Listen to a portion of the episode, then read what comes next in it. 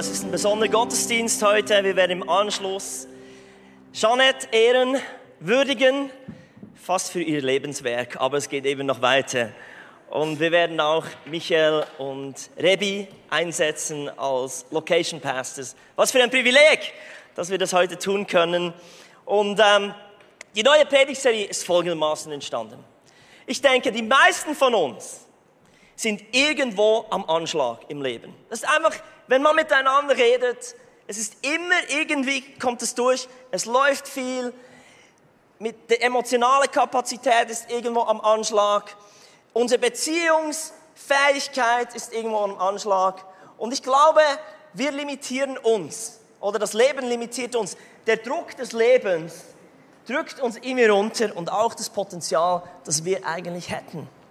Und ich bin letzte Woche einer, einem interessanten ähm, Experiment begegnet, und zwar, wie man Flöhe trainiert. Also die kann man trainieren und äh, ich habe eine Slide dazu. Das erste ist, ein Floh, der kann im Fall bis zu 20 Zentimeter hoch springen. Das ist im Fall 150 Mal ähm, seine Größe, seine Körpergröße. Das ist sein Potenzial. Wenn man jetzt aber einen Deckel auf ein so ein Glas macht und die Flöhe für drei Tage im Glas lässt, dann springen die immer wieder hoch und schlagen ihren Kopf am Deckel an. Und wer möchte das schon? Das tut weh. Also passen Sie Ihre Sprunghöhe an und springen plötzlich nur noch so hoch, wie der Deckel ist. Und was man dann machen kann nach drei Tagen, man nimmt einfach den Deckel weg und es braucht, das ist die nächste Slide, und es braucht im Fall gar keinen Deckel mehr. Die Flöhe bleiben ganz schön drin, ohne dass es einen Deckel braucht. Weil von jetzt an denken sie, ich kann hier nur so hoch springen. Und wisst ihr noch, was das Krasse ist? Also das ist wissenschaftlich bewiesen. Sogar die Nachkommen, die, die diese Flöhe zeugen, die springen nicht mehr 20 Zentimeter hoch, sondern nur so hoch, wie der Deckel für ganze drei Tage über ihrem Leben war. Dreh dich mal links und rechts und sag, sei kein Floh, Mann. Sei kein Floh, sei kein Floh. Der Titel dieser Predigt lautet, viel Luft nach oben. Weg mit dem Deckel. Weil ich wirklich glaube, dass Gott etwas bei uns wegnehmen will, das uns limitiert. Und wir tauchen gleich in 1. Mose 15 ein, wo wir sehen, wie Gott beim Abraham diesen Deckel, wie wir es schön Schweizer sagen, lüpft. Seid ihr bereit? Wenn ihr eine Bibel dabei habt, dann schlagt doch 1. Mose 15 auf. Und ich schlage vor, dass wir diesen Text zusammen laut lesen. Vers 1. Danach redete der Herr zu Abraham in einer Vision.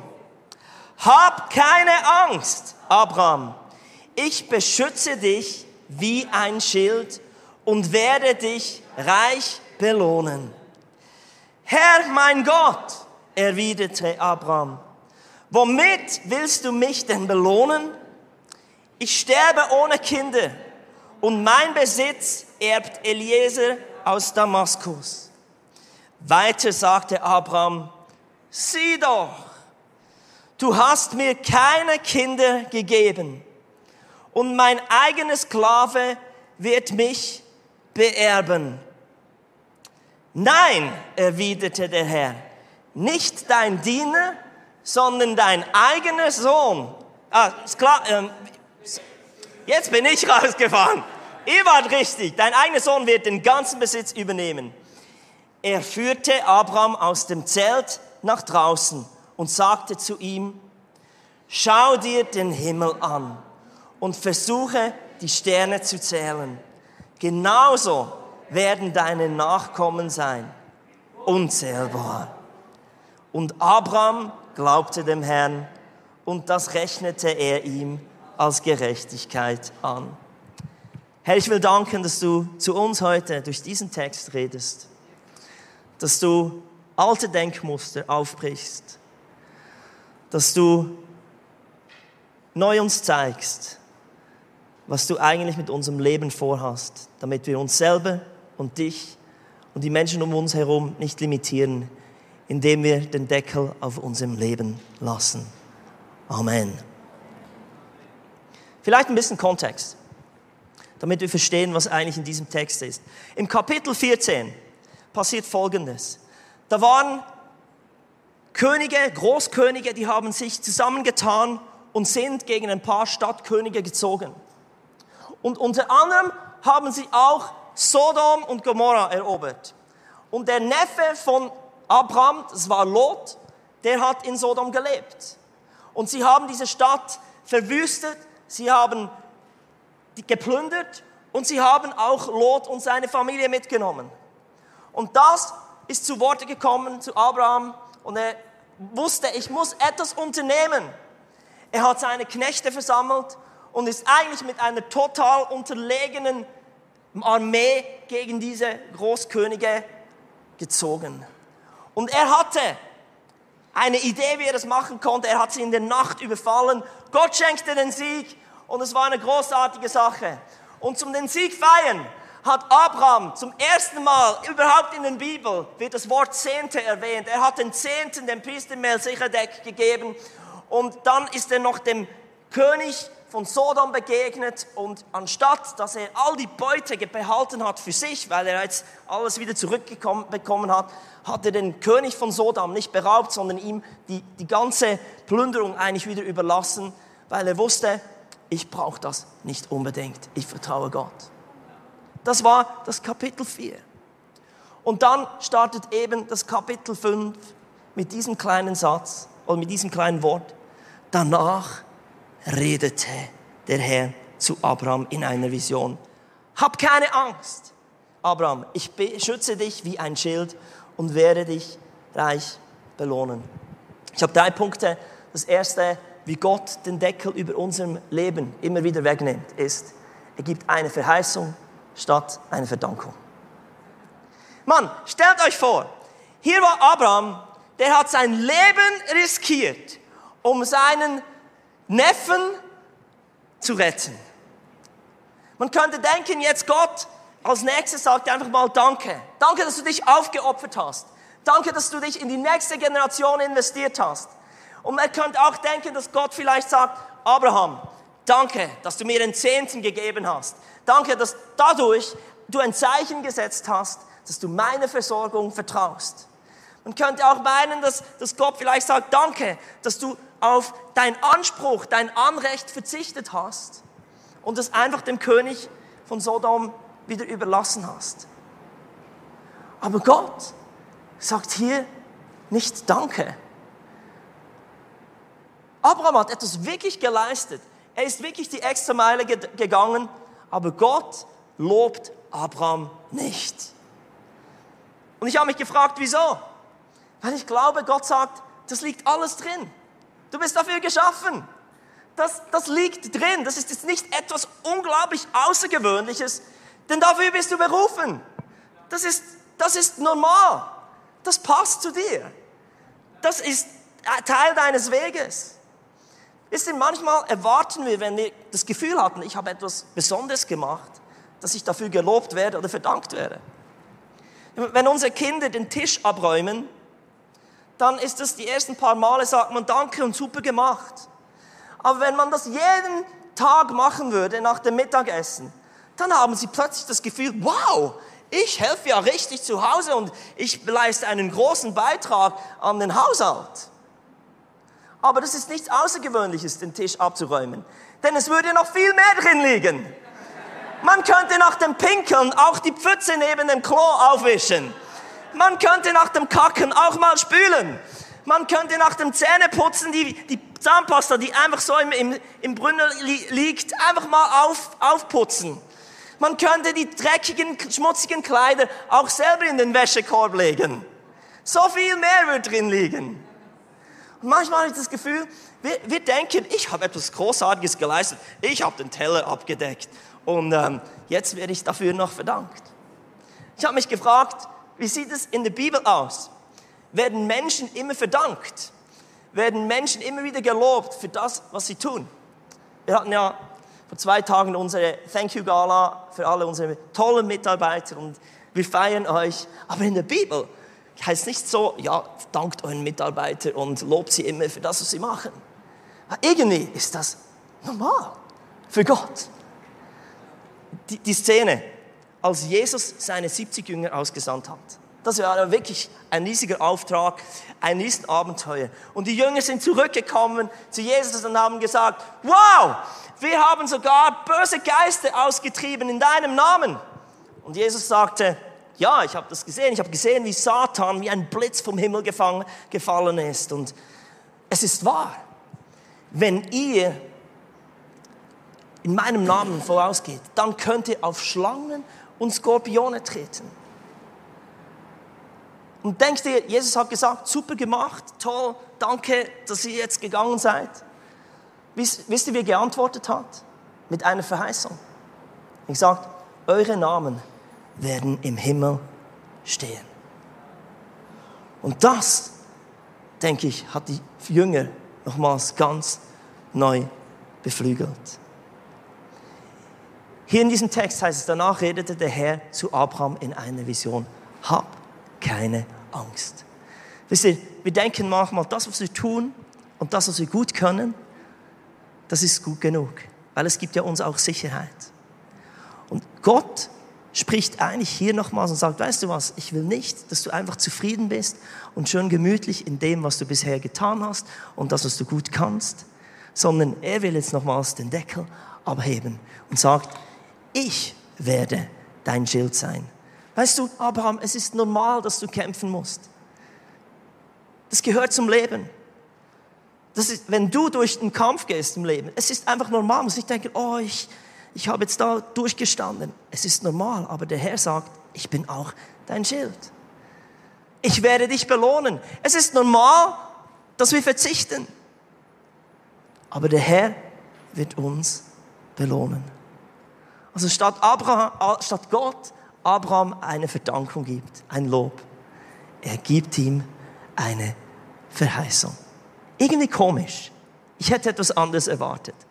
Aber das ist ein Weg, wie Gott den Deckel hebt. Der Text geht weiter. Es heißt dann, Herr mein Gott, erwiderte Abraham, womit willst du mich denn belohnen? Ich sterbe ohne Kinder und mein Besitz erbt Eliezer aus Damaskus. Weiter sagte Abraham, sieh doch, du hast mir keine Kinder gegeben und mein, und mein eigener Sklave wird mich beerben. Nein, erwiderte der Herr, nicht dein Diener, sondern dein eigener Sohn wird den ganzen Besitz übernehmen.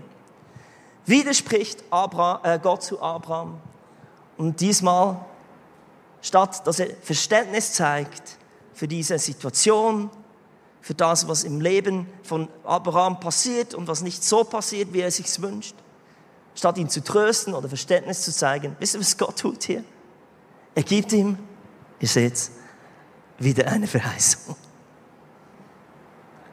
Wieder eine Verheißung. Und das, das müsst ihr jetzt einfach mal bildlich vorstellen. Abraham ist im Zelt.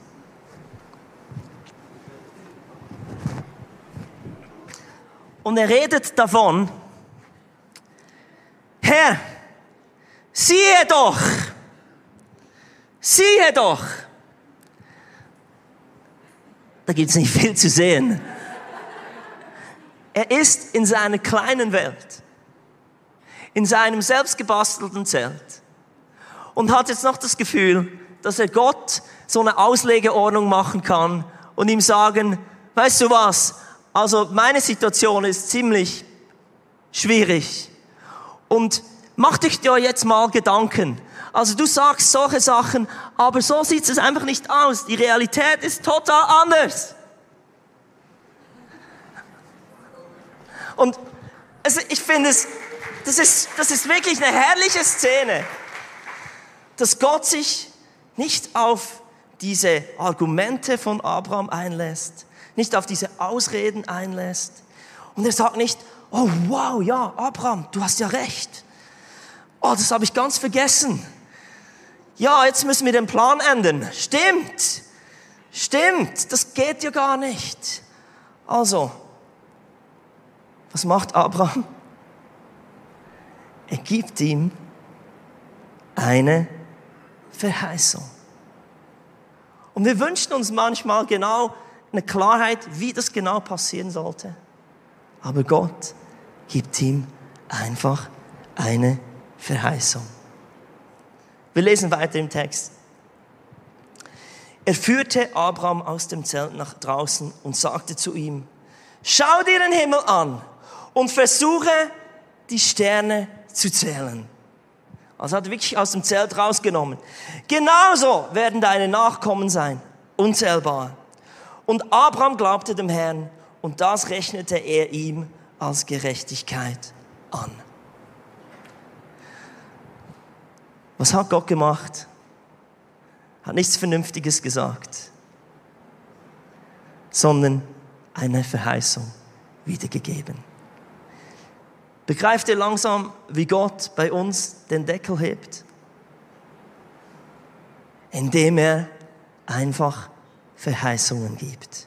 Und er sagt ihm, hey, schau mal nach oben in die Sterne. Und was Abraham gesehen hat, war die Milchstraße. Das ist unsere Galaxie. Milchstraße ist einfach mal 100.000 Lichtjahre groß. Also Licht geht in einer Sekunde siebeneinhalb Mal um die Erde. Es dauert 1,2 Sekunden, bis Licht beim Mond ist. Und irgendwie drei Sekunden und etwas, bis Licht beim Mars ist. Und er zeigt ihm etwas, das so unglaublich groß ist und irgendwie so über dem seinem Kopf und über seine Vernunft, dass man eigentlich sagen muss, das macht keinen Sinn. Ich hätte lieber eine klare Strategie, wie es genau dorthin geht. Aber Gott glaubt an dich und er sagt, weißt du was, das liegt drin. Du hast meinen Geist, Du hast meine DNA, du bist ein Kind Gottes. Du bist in meinem Bild geschaffen worden. Und deshalb, was Gott tun muss, ist einfach immer wieder den Deckel heben, damit wir nicht wie die Flöhe klein bleiben. Vieles, das Gott uns berufen hat zu tun, das macht keinen Sinn. Ich möchte euch etwas zeigen, was mich unglaublich provoziert hat während meinem Sabbatical. Wir lebten bei, eine, bei zwei Businessleuten in einem wunderschönen Haus. Und wir haben darüber geredet, ja, was, was siehst denn du für dein Leben? Was ist deine Vision? Und ich habe ihnen ein bisschen erzählt, wovon ich träume. Und sie haben mich echt herausgefordert und gesagt, weißt du was, Dan? Ich glaube, Gott hat viel Größeres vor. Und dann haben sie mir ihr ein, ein Bild gezeigt, wo sie all die Dinge aufgeschrieben haben, die sie glauben, dass Gott in ihrem Leben tun will. Und sie haben das in ihrem Zimmer aufgehängt. Und jeden Tag, als sie das sahen, haben sie das dafür gebetet. Sie haben mich herausgefordert, mach auch so ein Board. Und ich dachte immer, ja, ich brauche eine Vision und Gemeindeleiter, da brauche ich eine klare Vision und ich muss immer der Gemeinde zeigen, wo, wo wir eigentlich hingehen. Und ganz ehrlich, ja, in der Wirtschaft brauchst du das. Aber im Reich Gottes ist es so schwierig. Ich, ich kann kein Leiter sein, der sagt, das ist unsere Vision. Ich habe nicht diese Klarheit. Und es entwickelt sich die ganze Zeit. Vor einem Jahr waren wir noch eine Kirche, jetzt sind wir drei. Das war nicht auf dem Radar. So, das verfolgen wir. Es passiert immer wieder. Aber Gott hat gewisse Dinge verheißen. Und ich habe als Predigtvorbereitung, jetzt habe ich es endlich fertig machen müssen, weil ich habe in meinem Sabbatical angefangen. Ich habe mal alle Verheißungen, die ich in meinem Leben habe, oder so ein paar markante, habe ich aufgeschrieben. Und weil ich gemerkt habe, Gott will bei mir auch den Deckel heben. Und ich muss mich immer wieder daran erinnern. Es fängt zum Beispiel da an, das Bild hier mit einem kleinen Batman. Ich bin berufen zu etwas ganz Besonderem. Als ich 16 Jahre war, alt war, war ich eine Get Ready Konferenz. Jemand ist auf mich zugekommen, hat mir ein prophetisches Wort gegeben, gesagt, ich glaube, Gott hat etwas ganz Besonderes mit dir vor. Ich war so naiv und habe es geglaubt. Und ich glaube es immer noch. Es war eines der wichtigsten Worte, die ich in meinem Leben je gehört habe. Es ist eine Verheißung. Es ist nicht etwas, das ich jetzt wie, ja, jetzt weiß ich, wie es geht. Aber dann kommen Möglichkeiten. Und kommt so eine Gemeinde aus Horgen und fragt, könntest du unser Gemeindeleiter werden? Denke ich, ja, das ist ungewöhnlich. Das ist speziell. Ja, ich bin dazu berufen. Hallo. Dann liegt es wahrscheinlich drin. Oder eine, eine Zeile aus Psalm 16, wo es heißt, die Messschnüre sind mir in einer lieben, lieblichen Gegend gefallen. Ich, ich kämpfe immer wieder mit Vergleichen. Ich kämpfe immer wieder mit Minderwertigkeit. Und ich sehe, was andere haben und was ich nicht, was andere können, was andere für Möglichkeiten haben. Und diese Verheißung von Gott, dass er mein begrenztes Territorium, in dem ich momentan lebe, und wenn ich das immer wieder vor Augen habe, wow, dann lebe ich wieder ganz neu auf.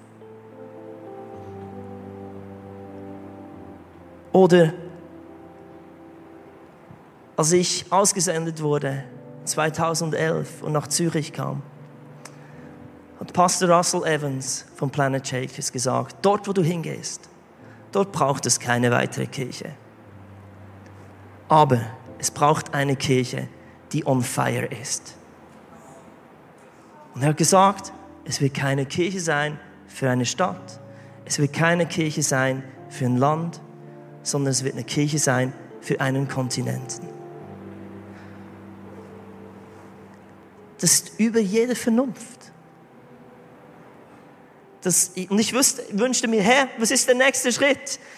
Was ist die Strategie? Was braucht es dazu? Und ich glaube, Gott sagt einfach, hey, es ist in dir, es liegt irgendwie drin. Wahrscheinlich ist es nicht in meiner Generation möglich, aber es ist ein Generationending. Und Gott redet immer mit Verheißungen und nicht mit Strategien, nicht einfach mit klaren Anweisungen. Und wenn wir in dieser Serie über Vision reden, Größe zu denken, dann möchte ich dir einfach sagen, Gott hat zu dir schon gesprochen. Wenn wir sein Wort öffnen, viele Christen lesen die Bibel so, oh Herr, soll ich sie jetzt daten oder nicht? Sag ja oder nein. Gib mir ein klares Zeichen. Statt davon auszugehen, Gott spricht nicht mit Anweisungen auf, sondern er gibt eine Verheißung. Und ich lade euch ein, einen Moment ruhig zu werden. Weil es heißt dann, dass der Glaube, den Abraham hatte, dass ihm das hoch angerechnet wurde. Er sagte, okay, das klingt alles verrückt, aber ich will dir vertrauen. Ich will dir vertrauen, dass du mal einfach den Deckel wegnimmst. Und ich will mich nicht weiterhin limitieren und das Gefühl haben, nein, das geht nicht. Das passt nicht mehr in mein Leben, das schon voll ist. Und Herr, ich danke dir, dass du ein Gott bist, der durch Verheißungen redet. Und heute wollen wir uns einfach neu für dich öffnen und sagen, danke, dass du ein Gott bist, der spricht.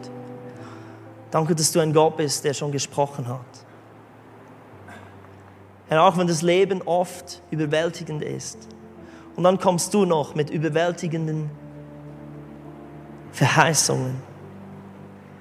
Wir wollen dir vertrauen und glauben, dass es einfach noch drin liegt. Weil du etwas Größeres siehst als das, was wir in unserem kleinen Zelt erleben. Danke, dass du uns in der nächsten Zeit unter dein Himmelszelt führst. wo wir aufblicken können und etwas von dem sehen, was du für unser Leben siehst. Ich lade euch ein, einfach einen Moment ruhig zu sein. Und ich glaube, dass in dieser Zeit der Heilige Geist euch wieder an Bibelstellen erinnert. Vielleicht an prophetische Worte, die ihr bekommen habt. Und er sagt, fang das an zu sehen. Das soll präsent sein in deinem Leben.